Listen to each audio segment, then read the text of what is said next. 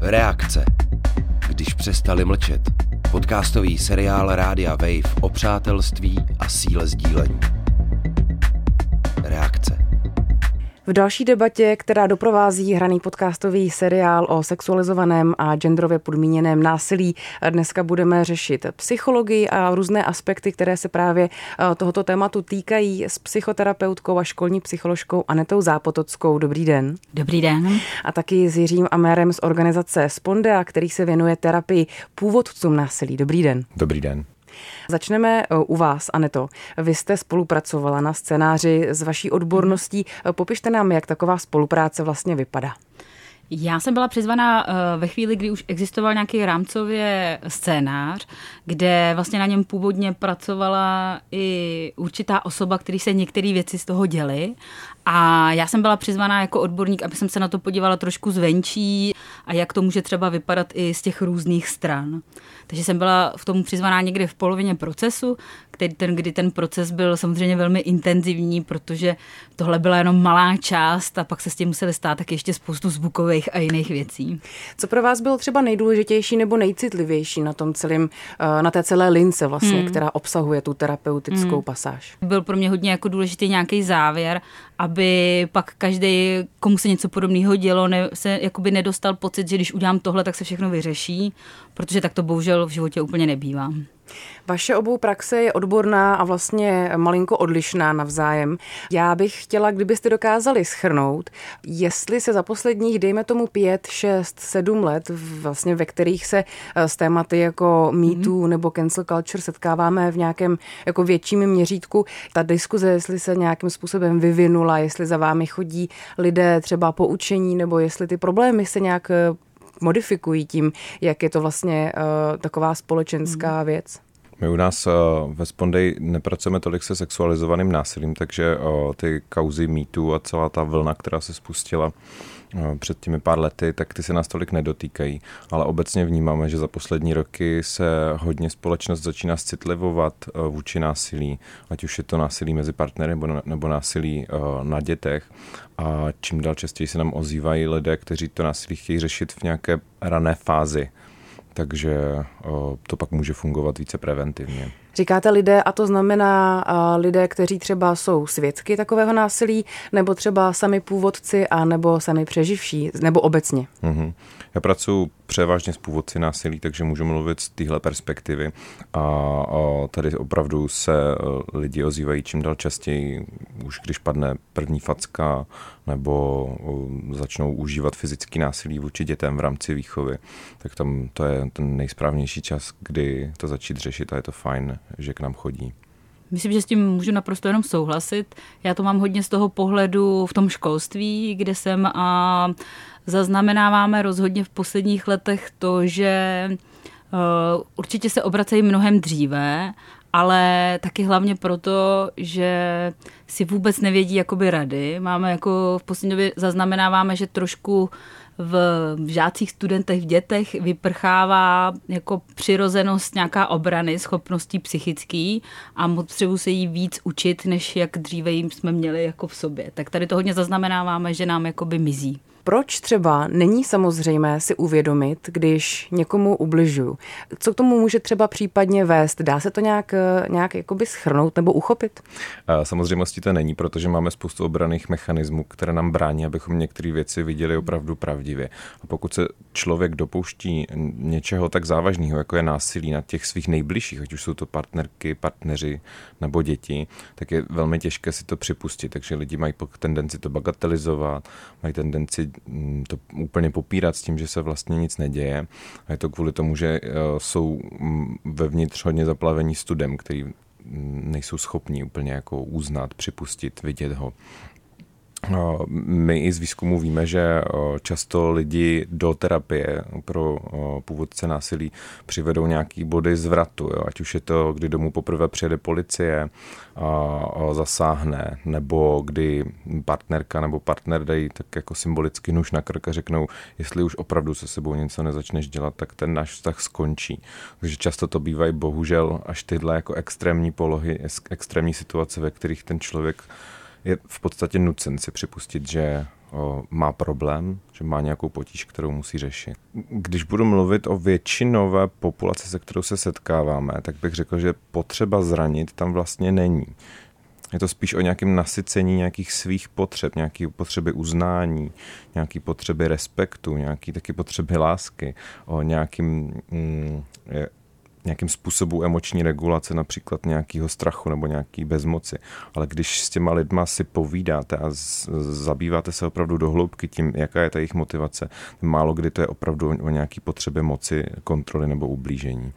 My se v rámci série reakce díváme vlastně na nějaký strukturální problém a taky se díváme na nerovný vztah, kdy vlastně moc ovlivňuje to, jak ten vztah je formovaný a vlastně proč není z našeho nějakého obecného hlediska třeba v pořádku nebo správně ošetřený. Eh, tak možná, a ne to eh, v rámci nějakých jako školních eh, hierarchií, kdybyste dokázala popsat, jak vlastně taková moc v člověku může jako nastoupit tendenci jí vlastně zneužívat. A případně, co třeba člověku může zabránit. Je to morálka, je to, je to vzdělání, je to nějaká empatie, eh, které ty vlastnosti eh, vlastně hrají roli. Hmm. Já jako za nás, co my ve školství můžeme říct nazvat pozorujeme, tak je to určitě částečně převzatý chování z rodiny. Tam eh, velmi často, když se pak bavíme s tím dotyčným, tak je překvapen, že to není norma, že to není normální, protože on to takhle jako zažil a až ve chvíli, kdy je jako konfrontován s tím, že takhle ne, tak nad tím možná občas některý začnou uvažovat jinak. Záleží, jak moc na jaký jsme fakultě, jak moc je to náš nějaký směr a jestli se vůbec potkáme někdy s někým, s kým to bylo jako jinak. Potkal jsem se s x lidma, kteří byli jako velmi překvapený naším jako názorem a říkali, a kde jsem se to měl někdy v životě dozvědět. Jako velmi překvapeně, že to nebylo nic záměrného, jak by nám chtěli nebo někomu jinému ublížit. To je hrozně zajímavé, protože eh, co vlastně všechno formuje to, jak eh, vnímáme násilí nebo manipulaci právě, když občas hmm. třeba se setkáte s tím, že je to pro někoho úplná novinka. Eh, řekli byste, že to je opravdu výchova, může to být i vlastně nějaká osobní zkušenost z druhé strany, nebo právě vzdělání, nebo politické nastavení třeba celé společnosti. Hmm. Ty osobní zkušenosti tam určitě hrajou velkou roli. My, když se podíváme do osobní anamnézy našich klientů, tak zjistíme, že přibližně 80% z nich v dětství samo zažilo násilí, ať už jako svědkovem že se násilí odehrávalo mezi rodiči, anebo zažili násilí přímo na sobě.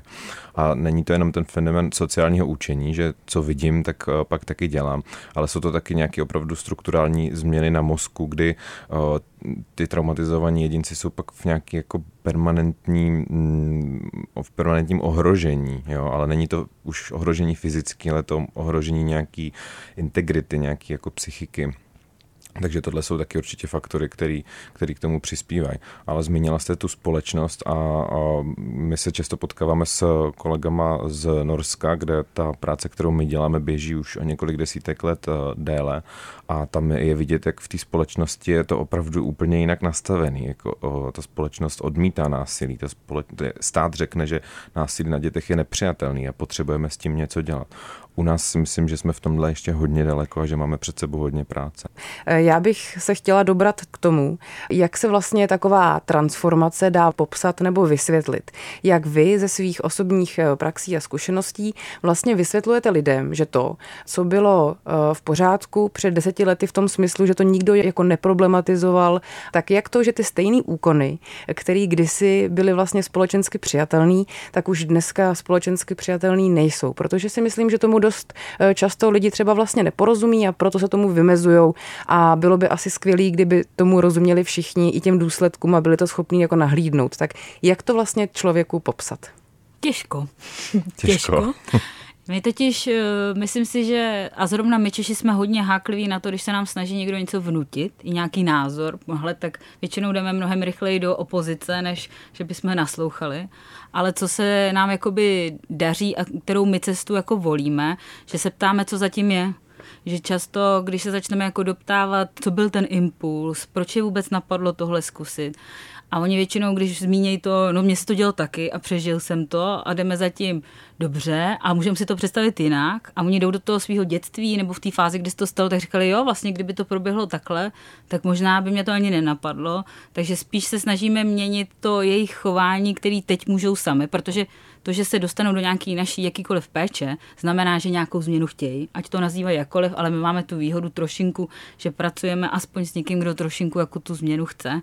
Takže my většinou jdeme po tom, co je zatím a to je to snažší, než jakoby někomu říkat v globálu, když nebudeme sahat na dítě, bude to za 10-15 let znamenat, že tuhle společnost změníme, tak na to zatím bohužel tolik neslyšíme, i když to tak je. Uh, bereme jako společnost dostatečnou odpovědnost za to uh, násilí páchané jedinci, protože to je věc, která se řeší v nejrůznějším jako debatách o cancel culture, že prostě nemůžeme oddělit chování jedince od toho, v jakém systému ten člověk funguje a jako jaký systém ho vlastně vytvořil. Máte pocit, že už i tenhle ten krok se nám třeba společensky daří, že je to propojené a že to tak vnímáme? Já si myslím, že máme možná nakročeno, ale jestli se nám daří, to bych nechal radši posoudit jiný ta systémová perspektiva je strašně důležitá, protože žádný násilí nevzniká ve váku. Ať už se jedná o to násilí, který uh, vzniká v rodině, nebo násilí, který vzniká v institucích, tak vždycky ten člověk, který se toho násilí dopouští, i ten člověk, který je mu vystavený, jsou součástí nějakého systému, který je ovlivňuje. I proto třeba ty systémy, uh, jak pracovat s lidma zasaženýma násilí, se proměňují v posledních deseti letech velmi výrazně. Že už uh, dneska, byť se na tom taky ne všichni shodnou, ale dneska už nám nedává moc smysl pracovat s těma osobama odděleně, ale je potřeba pracovat s něma nějakým způsobem dohromady. Nemusí nutně sedět spolu v jedné místnosti, ale je potřeba, aby pracoval jak jeden, tak druhý, protože budou chodit do dalších vztahů, budou mít další rodiny. Což si myslím, že je úžasný posun, protože ještě před pěti lety to v Česku bylo naprosto nemyslitelný a naopak tady bylo víc odpůrců proti tomu. Takže to, že se podařilo tady to prosadit a už to bereme jako normu, já považuji za úžasný pokrok v Česku. Zároveň systém nám pořád nedává najevo, že o to má zájem. Programy pro původce násilí nejsou nějak legislativně zakotvený, nejsou nějak systémově zakotvený fungují na nějaké důvěře, že přijdou další peníze z různých zdrojů. Na druhou stranu eh, před eh, těmi 15 nebo kolika lety, kdy vznikaly intervenční centra v České republice, tak si taky nikdo neuměl představit, že to bude systémově zakotvené. A dneska máme intervenční centrum v každém kraji a mm, těm přeživším násilí je eh, ta pomoc dostupná. Když malinko odhledneme od vašich praxí, dokázali byste třeba říct, co by mohlo k té veřejné diskuzi anebo k té změně vlastně pomoct? Co jsou ty konkrétní věci, které podle vás teď třeba fakt jako hoří, anebo jsou tak jako už na krajíčku, že by se mohly povíst, nebo byly třeba úplně zásadní a nestaly se, který vlastně můžou uh, tu situaci změnit. Mě třeba i napadá, jestli vlastně uh, taková reakce, uh, což je ten seriál, uh, může pomoct. Jestli vlastně to, že to budeme exponovat a budeme o tom mluvit, může změnit třeba tu nastavení společnosti? Já jsem přesvědčený o tom, že ano, že toto, toto eh, jsou věci, které nemusí mít nějaký masivní dopad, jako by byla nějaká, já nevím, celorepubliková kampaň, ale už jenom to, že se to dostane do ucha několika posluchačů, kteří začnou nad těma věcma přemýšlet jinak a začnou o tom třeba mluvit se svýma blízkýma, tak to je ta změna, která se děje sice pomalu a po mravenčích kručcích, ale děje se. Je to podle vás eh, generační střed nebo střed třeba uh, možná i mediálních světů, jakoby před online aplikacemi a platformama. Uh, dá se nějak vymezit to, jak se vlastně nám posouvá to schéma nějakou generací nebo nějakým obdobím nebo něčím, co se ve společnosti opravdu stalo a souvisí to s tím? Určitě, určitě ano, těch věcí za bohužel poslední dobu je více, které na to jako mají dopad, protože obecně, jestli jsme lidi schopní přijímat a měnit názory, tak se takzvaně musíme mít dobře. Musíme mít základní jako uspokojený naše potřeby, to znamená nějaký bezpečí financí základních, nějaký to, že se postaráme o svoji rodinu, což v poslední době není. Do té jakoby propadu té chudoby v Česku jdeme poměrně jako rapidně a tím se nám to tam všechno jakoby odráží. Takže to, že vlastně i v poslední době uh, to pak všechno teď se začíná ukazovat v našich jako nějakých statistikách za poslední už půl, tři čtvrtě roku, je to přesně, kdy tady to všechno, co se do teďka dělo, to začíná dopadat na tu mládež. A to jak na ty vysokoškoláky, středoškoláky, taky tak základu. Je to jako ta poslední tý, na kterou to jako tvrdě dopadlo, ale my v Česku na to nejsme připravení. Takže je hodně na nich, aby si trošku tu péči zajistili sami, aby se trošku o sebe bohužel postarali sami, protože systém na to není připraven. Což zrovna ty aplikace tomu velmi pomáhají. Velmi oni už jak jdou jako v ruku v ruce, tak existuje několik velmi dobrých jako aplikací typu Nepanikař, kde se dá jako pracovat se základními nástroji a zjistit vlastně, jak na tom jsem, jestli opravdu potřebuji pomoc a tak což pro to mladiství jako mládež je teď jako velká, velká výhoda. My se bavíme o uh, násilí, o sexualizovaném násilí. Uh, často tady bude asi v těch diskuzích zaznívat právě hnutí mýtů a nebo cancel culture. Musím se zeptat i vlastně na něco, čemu eh, se říká hyperkorektnost, mm-hmm. protože eh, spoustu lidí má i obavy z toho, že se vlastně o tomhle tématu mluví, eh, že může docházet k nějakému zneužití celé vlastně té diskuze, že se to může otočit vlastně proti všem a proti všemu a cítí se vlastně buď to ohroženě přímo, anebo mají vlastně jako jenom obavu z toho, kam ta diskuze může dojít. Tak máte pocit, že třeba zveřejňování těch mýtů, kaus, anebo i těch samotných případů, a to jejich probírání v médiích může mít vlastně i nějaký eh, jako kritický momenty, nějaký vlastně třeba negativní dopad nebo vzbudit nějaké negativní reakce a, a fakt to může být problematický.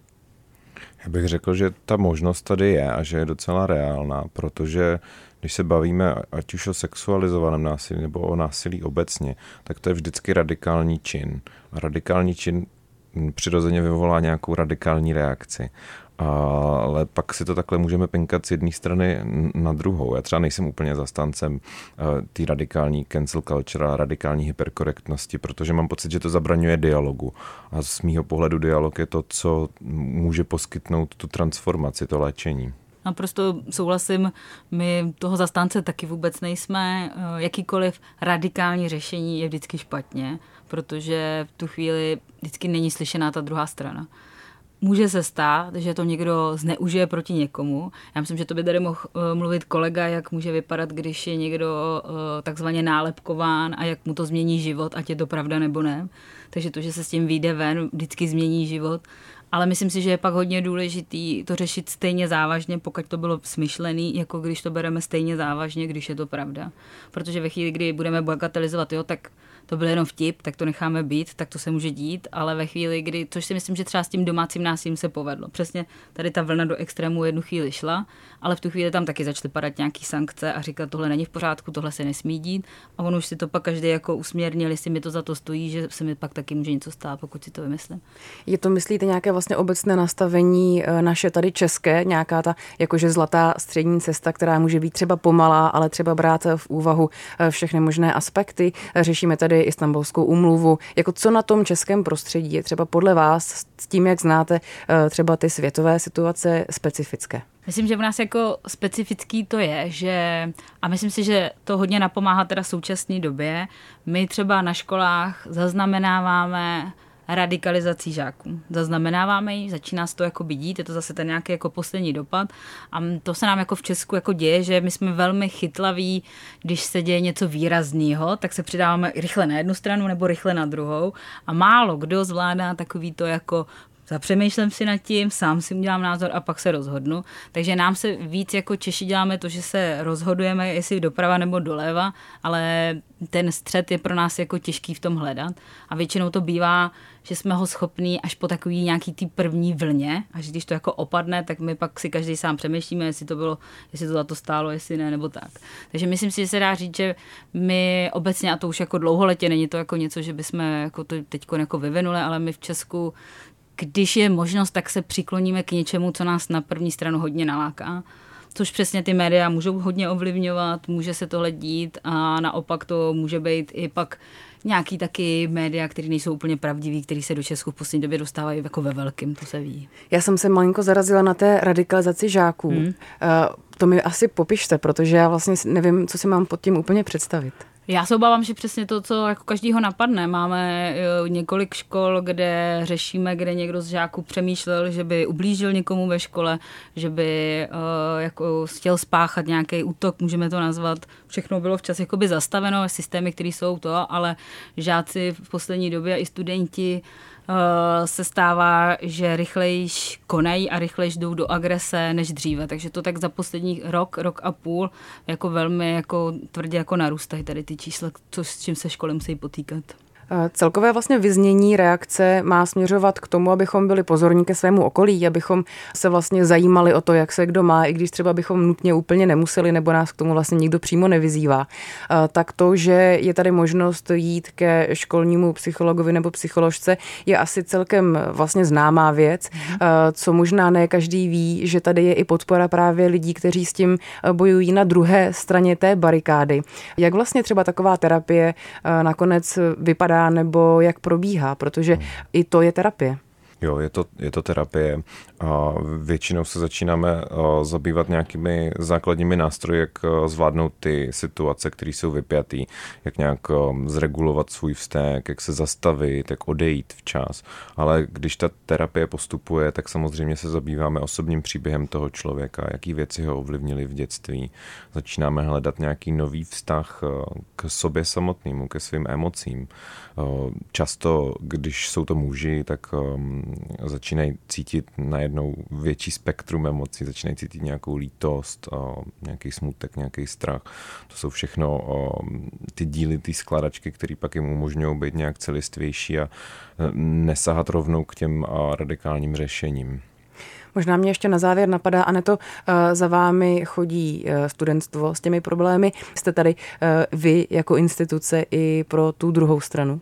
Jsme, i když ne takto přímo, ale my jsme i pro takzvaný nějaký vzdělávání a posun pedagogů, kde toto je spíš nástroj, jak právě pracovat s vlastní nějakou takzvaně mocí, s tím, co jako dělám, takže to do toho spadá. Myslím si, že to je něco, co se dá velmi jako rozvíjet a posouvat hlavně v dnešní společnosti.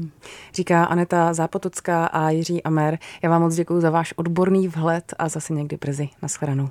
Naschledanou. Reakce když přestali mlčet. Podcastový seriál Rádia Wave o přátelství a síle sdílení.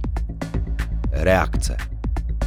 Sexuálnímu násilí, manipulaci a toxickým vztahům se věnuje i podcastová série Rádia Wave Hranice násilí a podcasty Diagnoza F a Balance. Najdete je na webu wave.cz, v aplikaci Můj rozhlas a v dalších aplikacích.